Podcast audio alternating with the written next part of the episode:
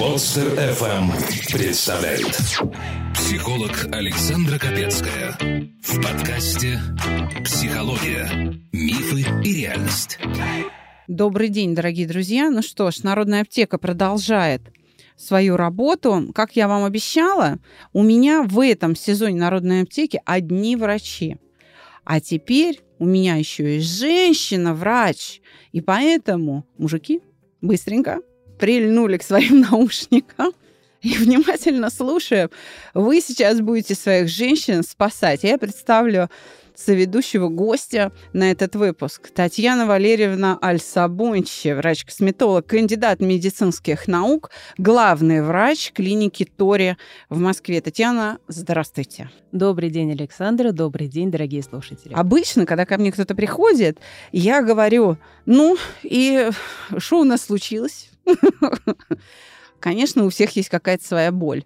Когда мы буквально вот э, не так давно, там пару выпусков назад, э, говорили с врачом, который занимается альгологией, именно э, лечением боли как болезни, да, то ну, я постеснялась так начать выпуск. Но, но было очень интересно. Я, например, не знала, что в медицине есть такая дисциплина. Но я думаю, что слушателям будет очень интересно узнать, а что же болит у тех, кто к косметологам ходит. Ну, понятно, подростковые прыщи, там, что там веснушки, ну, морщины, окей, да, я это понимаю. Но ну, а косметологов же проклинают так-то уж, если уж давайте положа руку на сердце. Хотя косметологи в этом не виноваты. В этом виноваты инстаграмщицы, значит, с надутыми губами, с отекшими лицами, вот эти опухшие ботоксом, как говорится, обколот. И хотя я не знаю, чем, почему на ботокс все грешат, я вот не пользовалась ни разу. Так что давайте мы с вами это обсудим. Расскажите, во-первых, нафиг надо? А во-вторых, а что же делать, если ты уже как бы вот все? Ну, раз уж ты себя довела, в гонке за красотой к, к этому кошмару, то нет, понятно, психотерапия это наша вотчина. Мы готовы таких пациентов принимать и успешно лечим. Ну, лечим в кавычках, мы же как бы не врачи, у нас лекарств нет. Записаться на бесплатную консультацию можно и даже нужно на сайте mospsycholog.ru а вы-то что с этим делаете? Это вообще можно как-то исправить? Или боль косметолога в другом? Или боль косметолога в том, опять прыщавое лицо, хоть бы что-то интересное? Да, хороший вопрос. И действительно, многие обвиняют косметологов в том, что перекололи, переделали. Но согласитесь, косметологи же это не те люди, которые ночью на остановке подкрадываются, находят женщину, связывают ее и давай колоть ботоксом. Девушки сами приходят с какими-то запросами. Одной не нравятся губы, другой не нравятся морщины, и у нас у каждого есть свои девчачьи заморочки. И еще мы так устроены, что если мы скорректировали губы, нам не понравится нос. Скорректировали нос, нам не понравится правое ухо. Это некая такая бесконечная история, наверное, которая больше ваша, о неприятии себя. И на первой консультации, когда я разговариваю с девушкой, всегда даю зеркало, спрашиваю, что не нравится. Даже не что не нравится, а на что обращаете внимание. Угу. Она мне перечисляет одно, второе, третье, а потом я задаю вопрос. А теперь скажите мне три вещи, которые нравятся. И тут вау. И молчат. А, вот мне еще не нравится там бровь. Я говорю, нет, нет, стоп. Что не нравится, я услышала. А что нравится? И почему-то всегда очень сложно девушке сказать о своих плюсах. То есть у нас с вами одни и те же пациенты? Наверное. Потому что все-таки в косметологии приходят что-то изменить. Зачем? Когда все нравится, не меняют. Да. Ну вот, вот так устроен женский организм. И я знаю, конечно, все эти ваши врачебные байки, когда на кабинете у психолога или психотерапевта в поликлинике э, вешается объявление, что психотерапевт на больничном, обращайтесь к гинекологу. Это, это как бы все знают, весь интернет в курсе. Но получается, что можно еще и к косметологу обратиться. Я согласна с тем, что косметолог очень хорошо помогает решать проблемы невроза стыда. Действительно, здоровая кожа, без прыщей, без э, как бы каких-то там точек, изъянов, без царапин, шрамов. Конечно, это красиво, конечно, ты себя чувствуешь уверен, особенно если речь идет о лице. Ну, косметолог, насколько я понимаю, не только с лицом работает. Да, с чем еще? Не только с лицом. И я хотела бы сказать, что у каждого врача есть свои пациенты по темпераменту, по работе. И э, сначала, когда сейчас мир соцсетей, перед тем, как пойти к мастеру маникюра, мы посмотрим его работы. Перед тем, как пойти к косметологу, мы посмотрим его работы. Я перестала выкладывать в своих соцсетях работы. А, наверное, из-за того, что я пытаюсь охранять девушек и не навязывать тренды. Вот мы с вами начали с болей. Моя боль в профессии – это навязанные тренды. Мода по-русски. Мода, да. А что такое мода? А, любимый всеми фильм «Служебный роман». Да. А, помните, когда они разговаривали и говорят, бровь должна быть тоненькая, как ниточка? Да, да, да, да, да. Милая моя, но это же больно. Ничего, вы же женщина, потерпите. Угу. Бровь должна быть тоненькая, как ниточка. Это было всего ничего назад. А ну, сейчас лет, наверное, 40. Да, а сейчас какие у нас тренды? Все делают ламинирование, татуаж, наращивание бровей, пересадку бровей, все что угодно. Но сейчас тренд – это широкая бровь. Так возвращаясь к истинной красоте, бровь должна быть тоненькая или широкая? Мода. Да. А картина, не знаю, Шишкина или Малевича – что лучше? Красный, синий, блондинка, брюнетка? Нет понятия истинной красоты в, в трендах. Истинная красота – это то, что создано природой. И вот я в своей работе, я, наверное, себя отношу больше... М, косметолог – это официальное название, но когда меня спрашивают, кем ты работаешь, я отвечаю, что я биореставратор. Ой, как мне нравится. Красиво, да? Я не скульптор, я не художник, я не меняю, я не придумываю. Э, считаю, что не имею на это права переделывать то, что есть, но я сохраняю. И когда на красивой картине у нас есть трещинки, э, потускнела краска, вот это я восстанавливаю. Я делаю девушек ухоженными, я их поддерживаю, и в своих консультациях я пытаюсь найти плюсы и подчеркнуть их. Тогда сразу вопрос. Ведь э, косметолог это э, вот сейчас у всех ощущение, что косметолог это человек или со шприцем в руках, угу. да, или с какой-то лазерной хреновин, ну и что-то такое, или вот э, как они там ультразвуковые какие-то, значит, аппараты тоже там вспышки фото там, не знаю что, да. А у меня после ваших слов совершенно другая ассоциация. Я вас представила человеком, который делает массаж лица. Но нет, я вот с ними родимыми, со шприцем и аппаратом. А, эстетисты, Угу. Это косметологи со средним медицинским образованием, которые делают уходы и массажи. Врач-косметолог – это тот человек, который делает инъекции и аппараты. Я все-таки инъекционист, я колю на работе, да, бегаю с этими иголочками, но м- не переделываю. Ушла от филлеров, так. Наверное, это будет как-то совсем звучать страшно в косметологическом мире, потому что одна из самых популярных процедур сделать губы, сделать скулы. И самое важное, пришла девушка на процедуру, сделала, посмотрела на себя сразу в зеркало. Вау! Доктор просто гений. Сделал сразу за две секунды то, чего угу. она хотела. Вот я такие процедуры не делаю. Я пытаюсь поддержать, сохранить это качество кожи, это ухоженность, это немножко другие процедуры. Тогда, если вы отказались от филлеров и публично там на всю мою аудиторию об этом говорите, ляпнула. конечно, вас, наверное, ну, ну ляпнула, молодец. Да, но если вас, значит, проклянут коллеги, что вот вы нам бизнес ломаете, то пациенты это поблагодарят. Тогда вопрос, почему? Почему отказались от филлеров? Это мое понятие красоты. Я стала видеть это не значит, что это плохо или хорошо. Но для меня вот эти лица, двое из ларца одинаковые с лица, это моя боль в профессии. Когда девушка хочет быть похожа на кого-то другого, это не сделает ее счастливой, не сделает счастливой губы. А вот ухоженность, знаете, если посмотреть на какую-нибудь картинку, где возрастная дама, угу. и у нее есть и носогубные складки, и морщины на лбу, и возрастная кожа, и отфотошопить ей только носогубные складки, она все равно останется возрастной дамой. Угу. Но если ей изменить качество кожи, все, что мы делаем, фильтр в наших соцсетях, Да-да-да. оно не убирает носогубные складки, он делает красивую кожу. Красивая кожа, чистая голова, осанка, хороший маникюр, ухоженность создает в нас женщину. А еще улыбка. Все-таки хорошее настроение, да.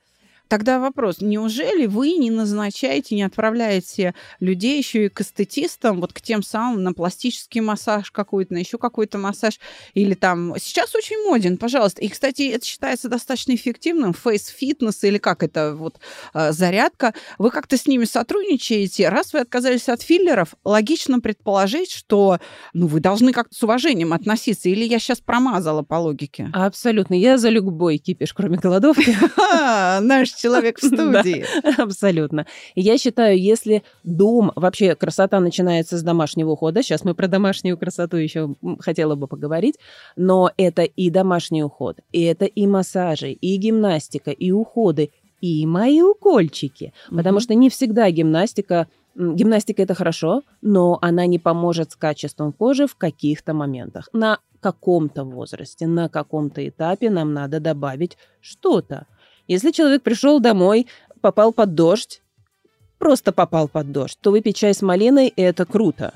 Но если у него температура 40 шпарит, то, наверное, нурофен все-таки сработает лучше, чем чай с малиной. Поэтому нурофен плюс чай с малиной. Так вот, наступает какой-то этап, когда нужны инъекции, когда нужны и ботоксы, и плазма, и биоревитализация. Да, вы сейчас, я так понимаю, перечислили как раз э, модные тренды. Ну, филлеры мы упоминали до того, а вот это перечисление, ботокс, э, плазма, э, лифтинг или что там, да, это тоже модные тренды. Тогда вопрос безопасности. Ведь, понимаете, с одной стороны, женщины не хотят именно стыд толкает их в руки косметологам или к пластическим хирургам, которые там уши пришивают лопоухие, там, да, носы правят, то есть вот это все. Кто-то скулы себе делает, да. То есть стыд все равно является поставщиком нам с вами клиентов, надежным, надо сказать, поставщиком, да, то часть трафика вы все равно теряете. Почему? А потому что страшно. Потому что э, помимо Инстаграм э, девушек и мальчиков, которые вы такие, ну, типа красивые, использовав э, все перечисленное вами только что, для своей красоты, ведь есть же и масса проблем, которые там осложнение или что-то неудачное, и народ на это смотрит и думает, господи, лучше я вот буду прыщавый ходить, чем я там помру нафиг. Тогда насколько это безопасно? Есть ли вообще что-то безопасное? Да, конечно. Александра, ну давайте вернемся к тому, что мы все-таки говорим о медицине. Угу. А медицина это вещь такая. Нельзя м, дать стопроцентную гарантию ни в одной области. Да даже массаж и того же лица, он имеет противопоказания, и это тоже сильно действующая история. Да. Конечно, конечно. Но если мы говорим, например, про м, терапевта, который лечит пневмонию, назначает антибиотики, а антибиотик может не помочь? Естественно. И его меняют, подбирают, корректируют, дополняют какими-то другими препаратами. Но он имеет побочные эффекты. Он имеет побочные. Аллергию может вызывать. Да, но его же назначают, потому что это метод лечения. И это нормально на косметологов смотрят по-другому, потому что если к терапевту приходит больной человек, то врач его пытается вылечить, пытается угу. ему помочь.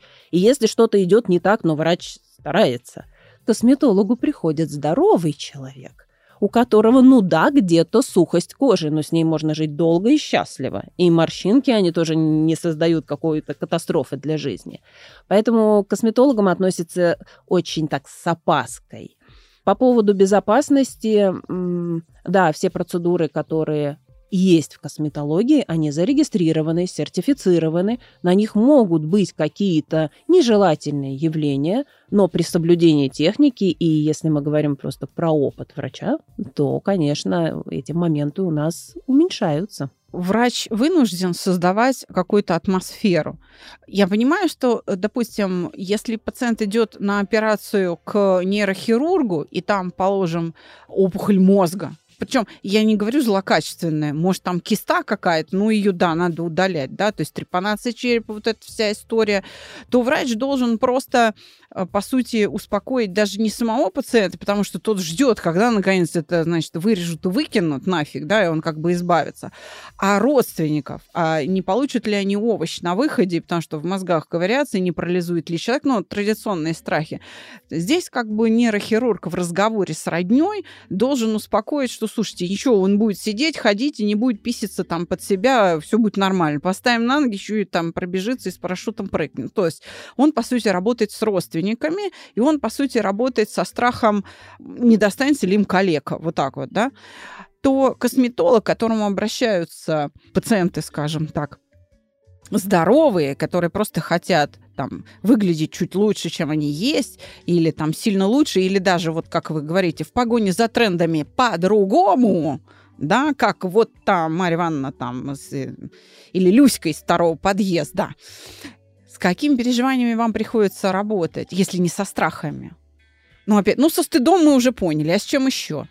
А, со страхами, со страхами страх старости, так. А, страх м, женский, что она теряет свою молодость и привлекательность. Так. И вот вы говорите, выглядит как-то э, Люська из соседнего подъезда. Вот у меня таких нету девушек. Угу. У каждого врача возвращаемся, есть свои пациенты. Угу. Девушки, которые ко мне приходят, это те, которые хотят сохранить свое лицо, и я пытаюсь им в этом помочь. А, но есть действительно какие-то переживания, различные внутренние моменты. Иногда к косметологу просто приходят выговориться, и у меня было много таких случаев. Э, с теми, кого я давно знаю, я встречаю их в коридоре и уже по выражению лица понимаю, что у нее что-то случилось. Мы приходим в кабинет, я откладываю процедуру, мы наливаем чашку кофе и сидим, беседуем, и она мне просто рассказывает свою ситуацию. Я не психолог, но я умею слушать. Знаете, так, дорогие друзья, Татьяна Валерьевна сейчас слукавила, что типа я по выражению лица понимаю, что-то случилось, а на самом деле она в голове думает, опять от ее загулял. Или то опять дитё заболело. Или, а, ну, судя по этой, э, значит, вот походке, приехала свекровь. Ну, заходи, что там она тебе сказала в этот раз? Да-да-да. Ну, давайте попробуем вас все-таки в роли психолога. Давайте. Рискнем, да? А поговорим про женскую красоту. Я чуть добавлю, раз я уж косметолог, давайте, давайте. да, но из меня вот это вот женское хотела бы, чтобы девушки услышали, не только качество кожи создает в нас женщину. И хотела бы обратить внимание на то, как мы ходим дома. Почему, встречаясь с нашими мужчинами до, мы себя намарафетим, причешемся, накрасимся духами, обольем, каблуки наденем и пошли в свет. Почему дома мы ходим с гульками, грязной головой, в растянутых трениках и футболку, которую давно уже надо выкинуть? Мы выглядим так, как домработница, а потом удивляемся, почему домашние к нам именно так и относятся. Вот обращаю внимание на то, что дома не надо ходить в бальных платьях, но тоже надо быть женственный и ухоженный. Ну, короче, ходите голые, чего уж там. Э, голые на каком-то этапе, да. Но если уже дети, если свекровь нагрянула, да. Сейчас, слава богу, нам текстильная промышленность поставляет колоссальное количество симпатичных домашних костюмов, которые и удобные, и такие привлекательные, и даже делают э, женщину сексуальной. Да? Правда. Хотя это вот флисовые какие-то мягкие, там, хлопковые, да, костюмы домашние. Только не с Микки Маусами и всякими этими мини детскими картиночками. Вот это уже дискриминация, Татьяна. Это уже вкусовщина. Может быть, мужа умиляет вот это, а может, это и не для мужа надето, а для детей. А разные ситуации. Да, так что, знаете, не ограничивайте, пожалуйста. Хорошо, Микки Маусов оставим. Ну ладно, сейчас я вам э, не вашу пациентку, но кое-кого предложу. Щепотка уверенности, унция рассудительности килограмм опыта. Выдаются без рецепта в рубрике «Народная аптека». Итак, приветствую тебя, человек. Такой крик души. Помоги мне не мыслить себя предметно. У меня какие-то проблемы с этим. Когда занималась профессиональным спортом, все свои достижения считала достижениями тренеров. Я была как бы отверткой, что ли, в руках мастеров. А значит, все, что становилось моим, было их. И вся я целиком была их. Они решали, где мне быть, чем заниматься, что кушать, с кем общаться, во что одеваться при режиме тренировок 6 дней в неделю по 4 часа. Теперь у меня проблемы в браке. Я считаю себя собственностью мужа вплоть до того, что все это должен решать он. И как бы я принадлежу ему целиком Конечно, я уже не ребенок, и многие вещи делаю ему вопреки. Но от этого страдаем мы оба. Ведь сходились мы именно на условиях его полного владения мной. Я понимаю, что я вроде бы отдельно взрослый человек, но что-то не так. Испытываю вину, даже если крашусь вопреки его запретам, не говоря уже о том, что сделала тату без его ведома и как бы испортила его свое тело. Поможешь. Ты взрослый человек, и у тебя взрослые проблемы. Все сложно, и не знаешь, как их разрешить. Перестань трепать себе нервы. Присылай свои истории в WhatsApp или Telegram на номер 8 968 990 0880 с пометкой «Аптека». И укротители сложностей сделают это за тебя. Вау. Вот задачка. Тату втихаря это, это круто. Сейчас можно сделать тату в цвет кожи, по сути. Оно будет почти незаметным. Да, подобрать краску телесную, нюдовую, и пойди найди ее там. Чуть-чуть, да, это родимое пятно, оно было с детства. Ну, что скажете? Интересная ситуация. Я слышала, у вас в психологии есть такой термин комплекс самозванца. Так. да, когда все время в себе сомневаешься и думаешь, что чего-то недостоин. И, наверное, у девушки вот ее спортивная вот эта вся история с детства, когда за нее решали, и, может быть, она в детстве хотела пойти погулять, встретиться с подружками, что-то сделать. А у нее тренировки, а у нее режим питания, а ей нельзя булочку съесть, потому что где-то там чуть подрастет не в том угу. месте. И это же все, все из детства. Она так воспитана. А сейчас она в семье, она привыкла так жить. И с одной стороны, она хочет, чтобы за нее это все решали, а с другой стороны, у нее бунт. Я уже выросла, в конце-то концов, дайте мне решить самой. И м- что делать? Брать и решать самой. Она не собственность мужа, она индивидуальный человек. Когда мы живем в паре, в браке, это некое что-то такое единое и прекрасное, но это не когда один человек м- закрывает в банку с крышкой другого человека. Это взаимоуважение, это взаимоподдержка.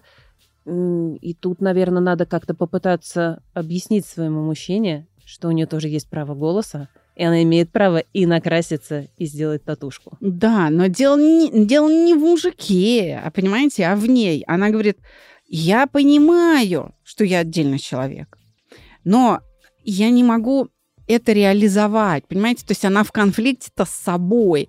Она спрашивает, а что мне делать с собой? Как мне вот это начать? Вот эту самостоятельную жизнь. Она очень по-философски «помоги мне не мыслить себя предметно». То есть она как бы в своем сознании предмет, который вот э, вручает себя другому, а потом вступает в конфликт даже не с мужем. А сама с собой. Да, поэтому Какое может быть средство? Конечно, я, ну, понятно. Ну, вы-то э, знаете. Психолог-то, да, из нас двоих все-таки не вы. я, конечно, скажу, но все-таки я надеюсь, что вы справитесь. Вот э, попробуйте заглянуть в ее переживания. Что это вот за чувство, которое ее, ну, как бы удерживает вот таким предметом для других? Что лишает ее самостоятельности? Детство какое-то Чувство, эмоция какая? Попробуйте. Страх? Да, совершенно верно. Она боится ответственности. А еще чего она боится? Быть самостоятельной, быть взрослой. Да, а еще она боится вот как раз мужа или тренера подвести их, обидеть, да. То есть вот это чувство вины, она тут на него указывает. Я испытываю вину. Вот оно ведущее. То есть не сама вина, а страх вины. То есть как сформировалась ее привычка поведенческая? Смотрите, когда послушная девочка приходит на тренировку и, слушая тренера, получает результат, потому что, ну, вот ей сказали, она делает, и это приводит к результатам, каким-то достижениям, то вырабатывается привычка к дисциплине потому что это выгодно организму. Ну, что я вам рассказываю, физиологию вы тоже проходили, да? Организму выгодно. Ага, если я буду вот тренеру доверять, то у меня будут там золотые кубки, там награды, медали копиться на полке моих достижений. И вырабатывается вот эта привычка радовать тренеров. И, И радовать это... мужа теперь. Да, потом, значит, мужа. А потом эта привычка устаревает. И привычка есть, а необходимости в ней нет. И вот этот внутренний конфликт, она спрашивает, а как быть? Как сделать так, чтобы я, ну, не боялась? Выработать новые привычки. Как? Неизвестно. Помогу. Действительно, надо как-то справиться с этим чувством вины. Нужно для этого, чтобы было невыгодно быть послушной. Понимаете, О, какая штука? Да, нужно, чтобы выгодно стало быть самостоятельной. Но в связи с тем, что брак, судя по письму, да, а, состоялся на условиях, когда муж полностью ею владеет, да, то эти, да, эти условия он не примет. Но даже здесь все не безнадежно. Вот представьте себе, если она выработает такую стратегию самостоятельности, при которой мужу будет лучше с ней, а не хуже. То есть, если он будет счастливее с самостоятельной женой, то тогда ее подчиненность ему тоже будет невыгодна. Во. То есть потихоньку она должна делать какие-то ситуации в жизни, какие-то моменты, решать их сама и говорить ему о том, вот я справилась, я здесь сделала сама. И он подумает, да, сняла с меня головную боль, надо было мне решать, а она вроде сама справилась, ну, молодец. Да, а еще лучше начинать с действий, направленных на него. То есть, например, вот он ей говорит, ты должна делать вот так. И каждый раз это требует. Теперь смотрите, в чем она может проявить самостоятельность. Опередить его. Взять и сделать это без напоминаний. Прийти и сказать, ну вот ты же сказал, я сделала, видишь? Он молодец, вот, не зря ж я тебя воспитывал, да? Научил. Да. То есть нужно, смотрите, выбрать стратегию, на блюдечке приносить то, что он хочет, не ждать, пока он это потребует. И вот тогда он будет давать ей больше свободы. Но как говорят, что мужчина голова, а женщина шея. Вот ей надо предугадывать, куда эту шею повернуть, чтобы голова была довольна. Но раз они не первый год вместе, ну, однозначно не первый год, да, то получается, что она уже и так достаточно знает. То есть прежде чем свое что-то забирать, нужно его насытить через край тем, что он хочет. Вот чтобы он прям, понимаете, вот чтобы он прям захлебнулся в том, что он хочет в этих потребностях. Тогда он скажет снисходительно, что ну ладно, можешь сегодня не делать. Ура! Переключение произошло, и вы можете увеличивать свою свободу.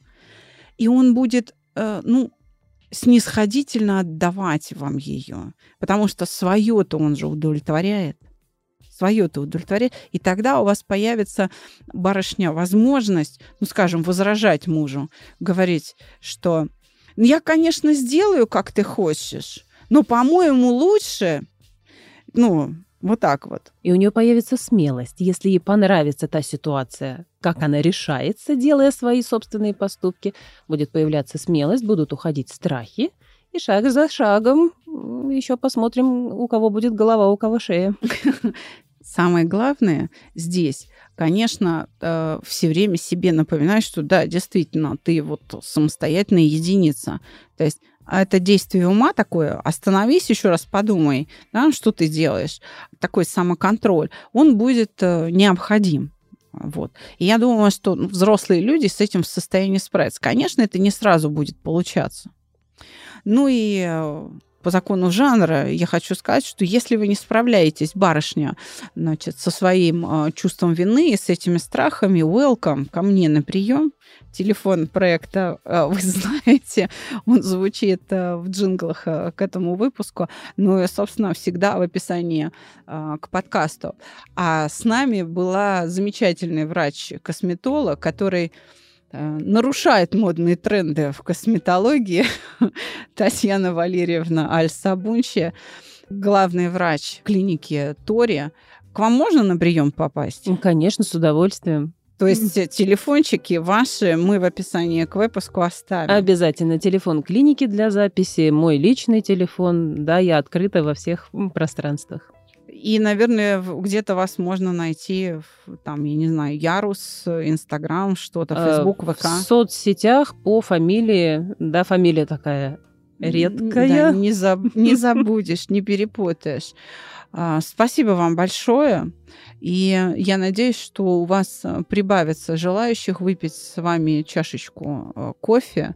Но если что, если кому-то не помогает, вы знаете, куда переслать пациента. Спасибо вам, дорогие друзья, что были с нами. Встретимся на Народной аптеке в следующий понедельник. До свидания. Благодарю вас за эту встречу.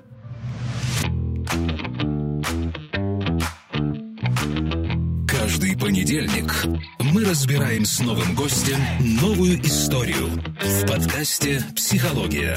Мифы и реальность». Подписаться и слушать нас на любом устройстве можно по короткой ссылке в описании каждого выпуска.